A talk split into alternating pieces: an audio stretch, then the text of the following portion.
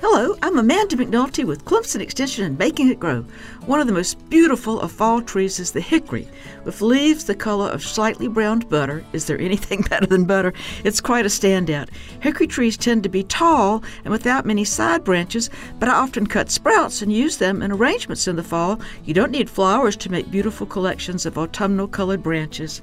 The leaves are compound with individual leaflets large enough to make the leaf itself showy. Carya is the genus for hickory with about 12 species and also the same genus for pecan. Pecan leaves are anything but attractive in the fall. Pecans are easy to crack just taking two in your hand and squeezing them together.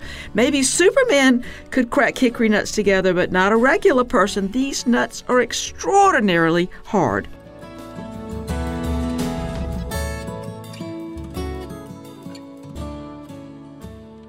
Funded by South Carolina Farm Bureau and Farm Bureau Insurance.